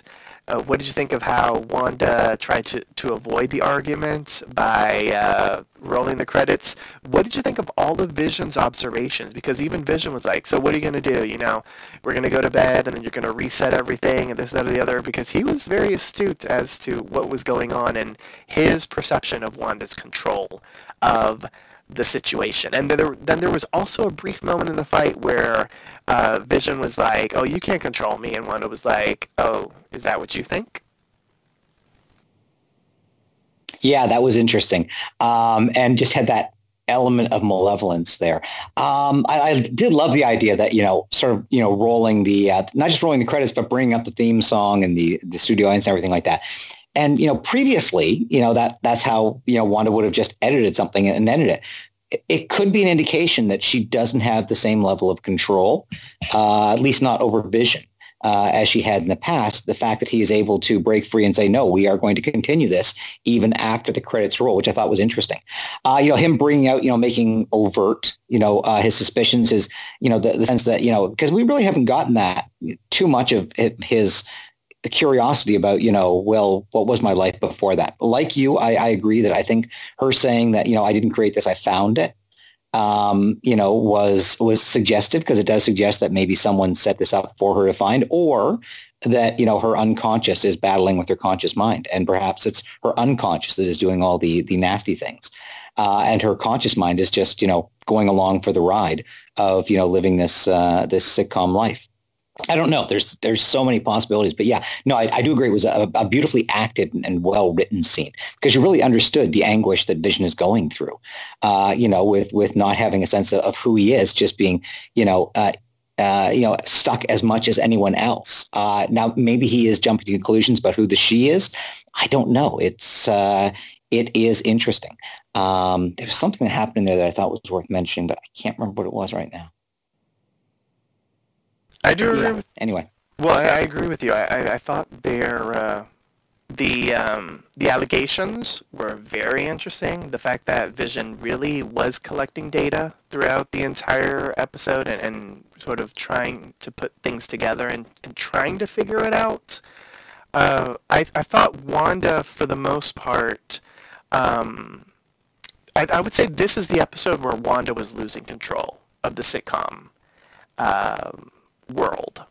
I would say uh, it seemed as if um, she was um she was uh, what would be the proper term? Um, she just she just wasn't as she was. I don't know if frazzled would be the right term. Um, Actually, I think frazzled is not bad. I think, you know, there, there's a sense, you know, uh, and we mentioned it before, like using her powers in front of Agnes and referring to her powers in front of Agnes when she was talking with the kids and all of that. Um, it, it shows someone who either is is being stretched to breaking point, like maybe this is taking more out of her than she wants to admit, or you know, there's a malign force acting on her, uh, or it's just that you know perhaps on some level she's realizing the enormity of what she's doing that she knows that if she is the one responsible she knows that what she's doing is wrong. Mhm. and you know she can't quite face that in herself. I do as, as i keep coming back to this but i hope it's it's her doing all of this out of grief. I, I do kind of hope it's it's not someone manipulating her although obviously if someone's manipulating her it makes her redemption arc easier but um yeah i, I just i hope this is her doing it.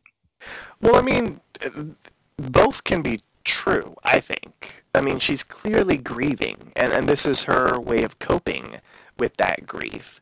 But she can also still be manipulated. Someone's manipulating her grief, which at the end of the day, I would not want to be that person because Wanda's going to be hella pissed.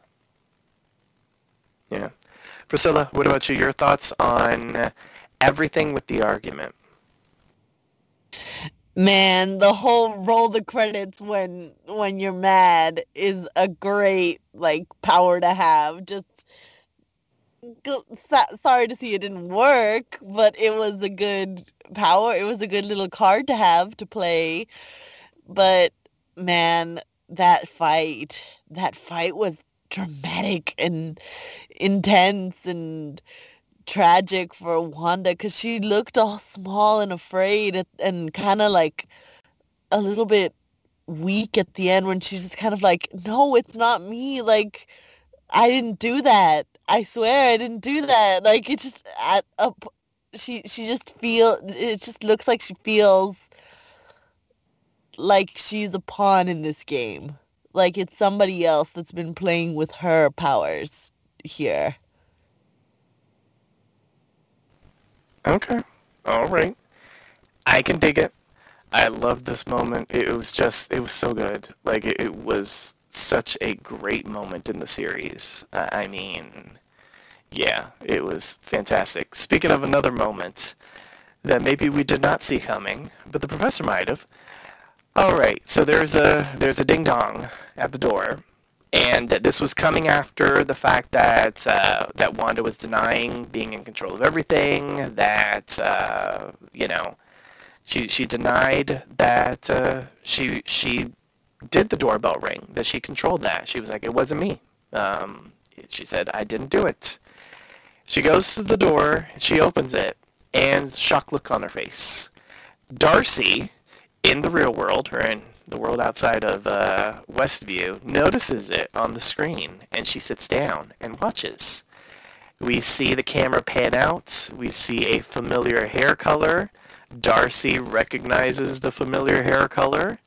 And then we see a man that presents himself to be Pietro. And Darcy says what we're all thinking. She recast Pietro. But it isn't just a recast of Pietro because it's fascinating. So earlier in the episode, we did have a moment where the twins were like, "Do you have a brother?" And she's like, "Yes." but he's far away. And, uh, you know, it makes me sad sometimes. So she didn't fully break, break, break like she did when Ultron was mentioned in an earlier episode. But we did have a moment of a recognition of Pietro in the actual sitcom. So the person that we have playing Pietro is not uh, the gentleman that played him originally in the MCU. It is not uh, Aaron Taylor Johnson. It is Evan Peters. Like, what was his name? Aaron something? Yes, it was not Aaron Taylor Johnson. It was Evan Peters, who famously played Pietro Maximoff, aka Quicksilver, in the Fox X-Men franchise. Dun dun dun.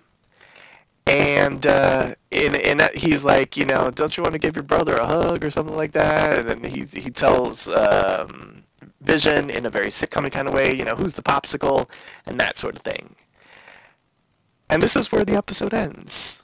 And then this is it. It was a shock. I will say for those out there listening, if you are not watching the episode at least the day of and completely avoiding social media, you will not be able to not learn of some of the twists and turns on WandaVision because basically everything WandaVision is trending on Twitter the day of the episode. Evan Peters was was trending. Monica, Wanda, uh, Paul Bettany, like the actors' names, the character names, like the plot twists, like everything trends on Twitter. So uh, I I don't really feel bad for the people that are trying to binge all of this in one go because that's your own personal choice. And if you're gonna do that, I feel like you're legitimately gonna get spoiled by everything. I will also say Age of Ultron was also trending again for like the third straight week uh, this past weekend. Um, it was also the thing that was recommended at the end of this episode for me, at least on Disney Plus. So uh, I, I, guess you know people are either talking about it or rewatching it after they watch WandaVision. So let's talk about this. Pietro Maximoff is back with a brand new face, a familiar face for people that watch the X-Men movies, familiar face for anybody that watches American Horror Story. It's Evan Peters. What does this mean? There are a lot of people theorizing about a whole bunch of stuff. Not, i won't even mention it because that might be what some of y'all are theorizing. So I'll start off with the professor just because he did say Pietro was coming. We didn't disagree with you, um, but you were the first one that sort of said it aloud. So, Professor Pietro.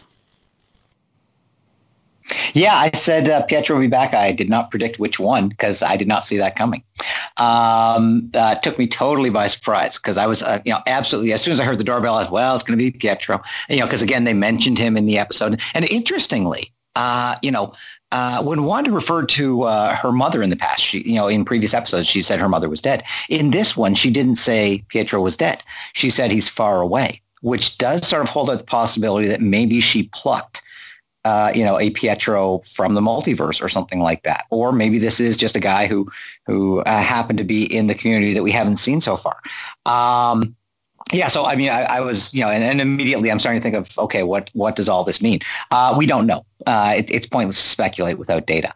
Uh, I did love the fact that uh, he chose to play the character as this big Goomba type character, and and who's the popsicle, which is really interesting because when you think about it, this is her brother, and he doesn't know that she's married, let alone you know. Um, and again, it, it's sort of you know is is is straining the uh, you know the the sitcom trope a little bit uh, in that respect, which I think might lead to the idea that you know he's not I, again, and and you know the surprise on her face, unless, as I said before, it is her unconscious doing all of this. Uh, clearly, she did not create him. Um, she could have unconsciously pulled him in from the multiverse, or unconsciously created him, or there is another force at play who is trying to to push her towards something and maybe in some crazy way, you know, if you want to argue for, you know, uh, Agnes being a, uh, a benevolent force, maybe they are trying to get her to come to grips. Like right now, she's clearly in denial.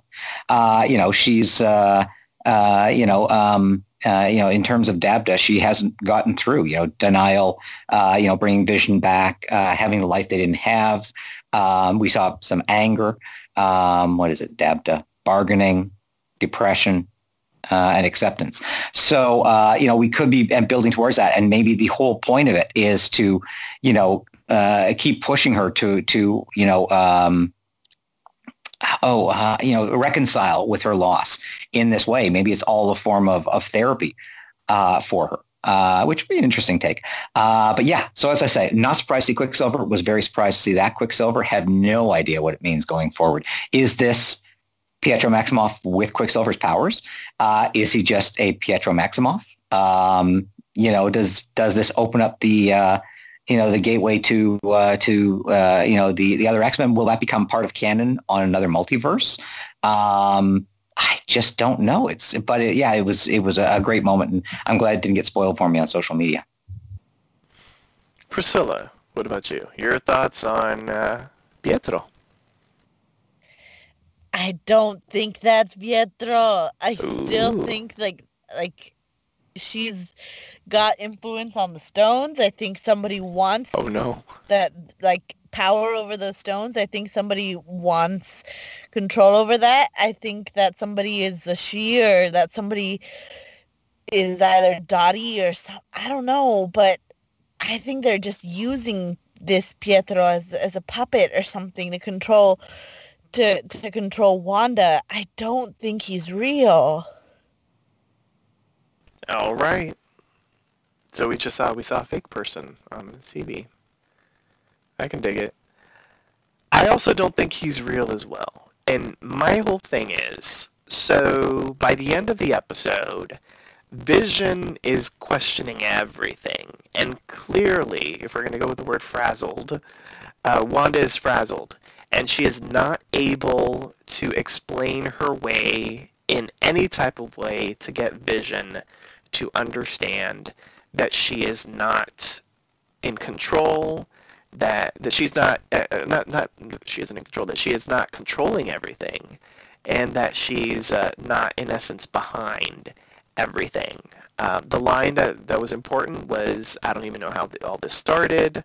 Um, the other line that was important was that you know I I didn't do that, and I think whomever is really in charge or is manipulating Wanda into um, accepting this blissful prison, maybe, is the person that maybe sent Pietro to uh, sort of restore balance and order, in essence.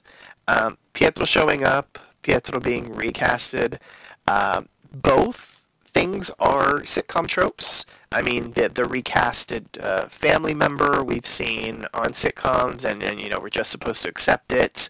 The uh, long lost family member showing up, ready to sort of spice things up in the dynamic of a sitcom we've seen many times before.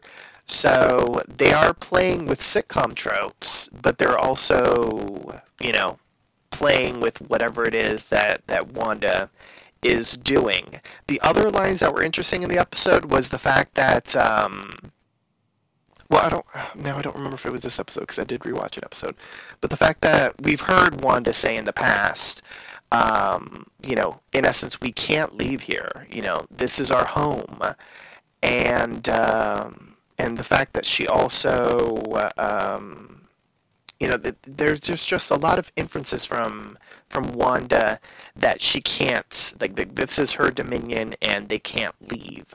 Uh, what's outside of Westview you don't want to know, uh, like all this type of stuff. Um, it, it's it's just fascinating how it seems as if Wanda is stuck there. And uh, maybe it's the, the concept of she is imprisoned there for whatever reason, but it's a prison of her own construct. So she does have control over some of it, um, but at the end of the day, someone else is in charge. And the line that they said uh, outside of uh, the hex uh, was, and props to Darcy for calling it the hex. Um, it just, I mean, it, it flows with Scarlet Witch and the comics and that sort of thing. But the line that they said that they said out of out of it and, and just you know stuck with me throughout this entire episode was that Wanda doesn't have that much power. You know, how does she have that much power? She's never exhibited that much power.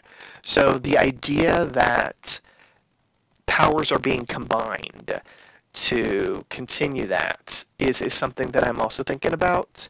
Um, I do like Priscilla's theory about the Infinity Stone. So if she has absorbed all of the stones, that would make sense as to why she has so much more power than she usually does. But if we are are also going to think of the the concept of someone else being in charge, someone else you know trying to manipulate, then their combined power would also increase Wanda's power as well. Whether it's Agnes somehow as a um, uh, uh, whether it's a forced or or a willing ally to whomever it is, um, I don't know. Uh, there is a theory online that uh, Pietro um, is is a Westview resident, maybe uh, Jimmy's witness protection program person. So I, I, don't know if they're going to do that immediately. If that is the case, um, because I mean, so many people are speculating about, you know, does this mean you know the the Fox movies are, are canon? Um, I don't think this means that the Fox movies are canon. I think it's just going to be an entire trolling for the people that think that. That's what I think. He could also be the big bad, though. I mean, let's be real. Like, if the big bad sensed that Wanda is figuring stuff out, the big bad is going to go in there and start stirring the pot to make sure it's stirring the way that the big bad wants it to stir. There is that as well. Yeah, and I think any of those possibilities uh, are, are entirely valid. You know, we just don't know enough. All we know yeah. is that a different actor has shown up playing this character, and it could mean a lot of different things. I, I do like the idea that you know he's a recast, but if he was recast, he'd have to be someone that they've never seen before in the community, and there's not that many people in the community. So that's a little iffy. Also, something interesting, you know, with um, the idea that, uh, you know, uh, Wanda taking over the town and Vision mentioning there's no children. So again, maybe when Wanda took over the town, she made sure there were no children there to be affected by it. Um, uh, yeah, it's boy, so many questions being raised. And, you know, we, we said before we started recording, kudos to Marvel for, you know, absolutely monopolizing the uh, the pop culture uh, conversation going on right now. Like we, you know, we don't have movies to talk about. You know, the Super Bowl's over, and you know, if, if it wasn't for you know every week just wondering what the hell does all of this mean for WandaVision, we'd all be going mad or madder. Yes, very true. We have spent say... about an hour and 40 minutes talking about a 35-minute show. Uh, so it clearly it, it's a show that's sparking conversation. Priscilla, what were you about to say? Oh, I was just gonna say that like, isn't it weird that this Quicksilver doesn't dress like the Quicksilver of the Fox movies though? Like he dresses like the Quicksilver of the Avengers. His hair is cut like the Quicksilver of the Avengers. True. Yes, I noticed that as well. I noticed the hair color. The hair color is also the the hair color of the MCU Quicksilver versus the Fox one. But that would make sense if she is recasting. She would recast to look like you know, uh, as much as possible. Uh, but he doesn't sound anything like the, uh, you know, her Pietro, which makes sense because, you know, uh, in this reality, he would be as American as the rest of them. Um, but uh, yeah, boy, so many questions being raised. Ugh, damn you people. Yeah. I will say, and I'm just going to do it as, I don't want to even call it a bold prediction, but I'm just going to say it, that he's not going to open the door to the Fox universe. I'm just going to, he's not going to do that. No for all those out there that think we're going to be seeing uh, um, uh, Hugh Jackman and everybody else sort of showing up. I mean, it's not to say that they couldn't do that, uh, you know, at another point in, if they want to open the door to the multiverse. But I don't think this is Fox's Quicksilver plucked from the multiverse. I'm just going to say that. That's just my opinion. I could be totally One thing about that, if they if they did want to reintroduce the X Men, um, you know, because if she was going to, you know, manipulate reality or, or awaken the mutants, that would allow you to take the uh, the sort of, you know, uh, the young mutants, the uh, the Fassbender, McAvoy, and stuff like that, and allow them to play those characters in a contemporary setting, because she would essentially be resetting the clock on them.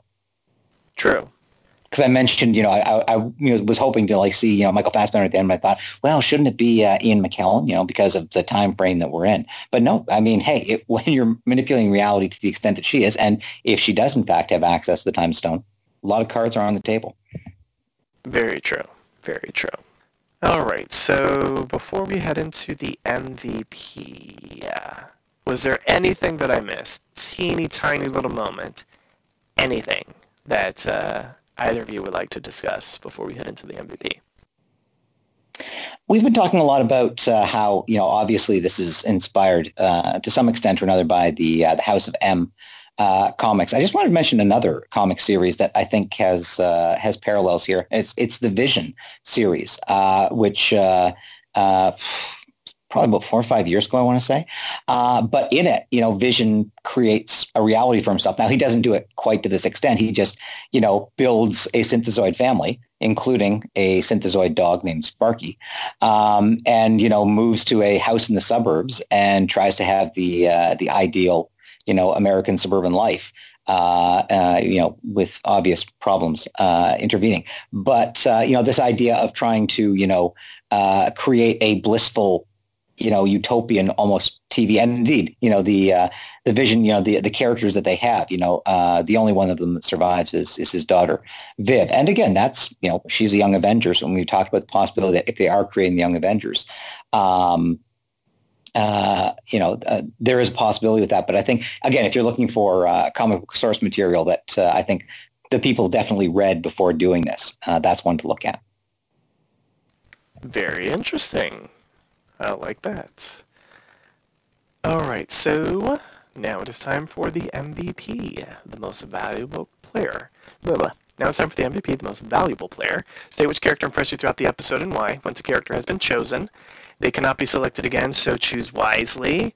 MVP time. There are a lot of really great choices. Uh, we'll start off with uh, Priscilla. Who's your MVP and why? My MVP is going to be the Scarlet Witch because my God, she went from being this domestic wife who was just kooky and w- there for her babies and trying to get them to go to sleep to this powerhouse woman who could control guns to move in move against sword agents and from there she went on to become this woman who was just lost and didn't know what she wanted to say to her husband to get him to con- to understand that she really isn't controlling the situation at hand and to get him to believe her. Like she went through so many different characters as one character. It was it's it's just it's it's an amazing thing, especially coming from like that's coming from Elizabeth Olsen, the person who just had like one role in the Avengers, and it was like mo- twenty minutes at most, all put together. It's amazing. I like it. Great choice, Professor. What about you? Who's your MVP? Well, I want to show some love to the uh, the secondary characters, but I yeah. So much I would like to give it to Norm, who had a great scene. It was only one scene, and I think Kathryn Hahn uh, was just she was you know integral. You know, she had three very important scenes.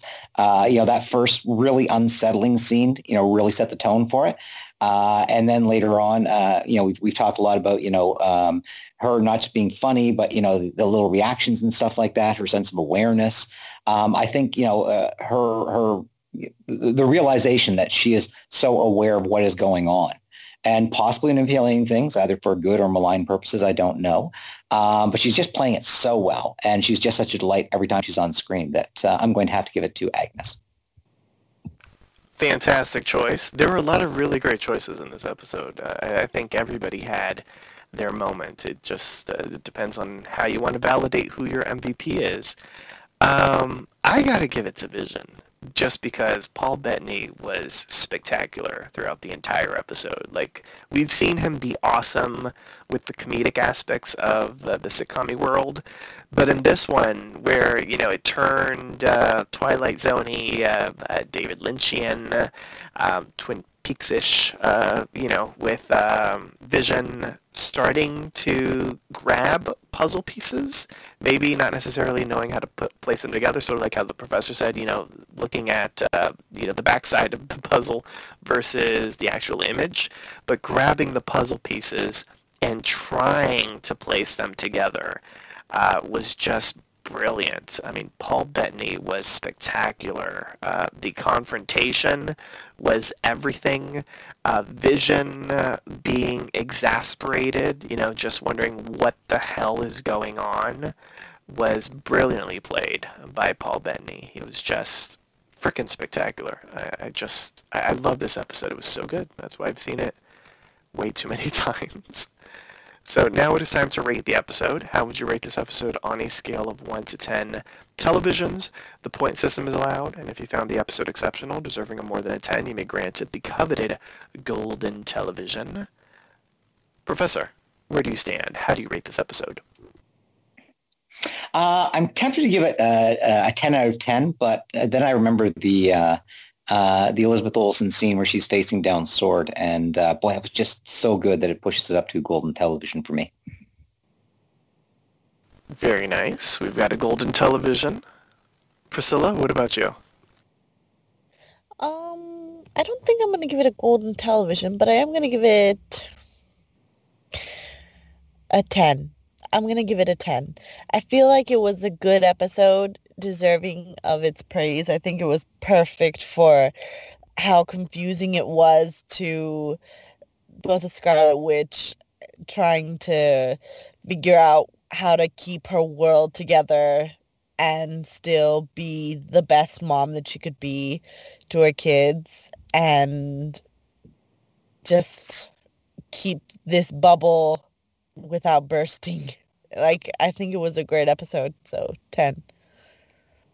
All right, we've got a golden and we've got a 10, and I agree with one of you, and that person is the professor. I'm giving it a golden television. It was spectacular from beginning to end. Everything in the sitcom world, everything outside of the sitcom world, the cracks in the sitcom foundation that were so evident that even Vision was looking at them. He did have 20/20 vision to notice the cracks. He might not know where the cracks are going, but uh, he did notice the cracks, and it was just fantastic. From the opening weirdness of Agnes wanting to do the takeover to Pietro at the end, and and Darcy being like she recasted him. Like it was just brilliant. And I, I just I want to sort of like just to, to pick up the bookmark that I left earlier. So the idea of Wanda not being able to bring back the dead, which was so beaten into our heads throughout the entire episode, makes me believe that um, clearly she did not bring Pietro back from the dead. Uh, even if he's recasted, like she she didn't bring him back from the dead. So there are a lot of people that are that are wondering, does this mean that you know, he was in essence brought back to, from the dead, although recasted and that sort of thing. So um, I just I wanted to add that in. I feel I feel like that um, that uh, conversation was important because of what we saw at the end. So yes, uh, Golden TV from me. And uh, on uh, that note, join us next time for a brand new installment of the Avengers Initiative, WandaVision. Here's our announcer to remind you on how you can interact with us. Follow Papi Chulo Radio on social media. We are on Facebook, Instagram, Twitter, at Papi Chulo Radio. Do you have any questions, suggestions, comments, or concerns? Email us via contact at papichuloradio.com. Are you interested in joining the Papi Chulo Radio team as an on-air personality? Email talent at papichuloradio.com. Binge listen to your favorite Papi Chulo radio programs by visiting papichuloradio.com slash archives. You can also download tonight's broadcast and the rest of the series through Apple Podcasts and Google Play. Just search for The Avengers Initiative, WandaVision, and subscribe. Thanks, announcer. My co-hosts, please wish the listeners a good night, starting off with Priscilla. Roll the credits. Perfect. And the professor. You can roll the credits. I'm going to keep talking because we've just found out that doesn't work. that is very true. Thanks for tuning in. Download new episodes of the Avengers Initiative WandaVision every Tuesday via Apple Podcasts, Google Play, and the Papi Chulo Radio archives. Good night.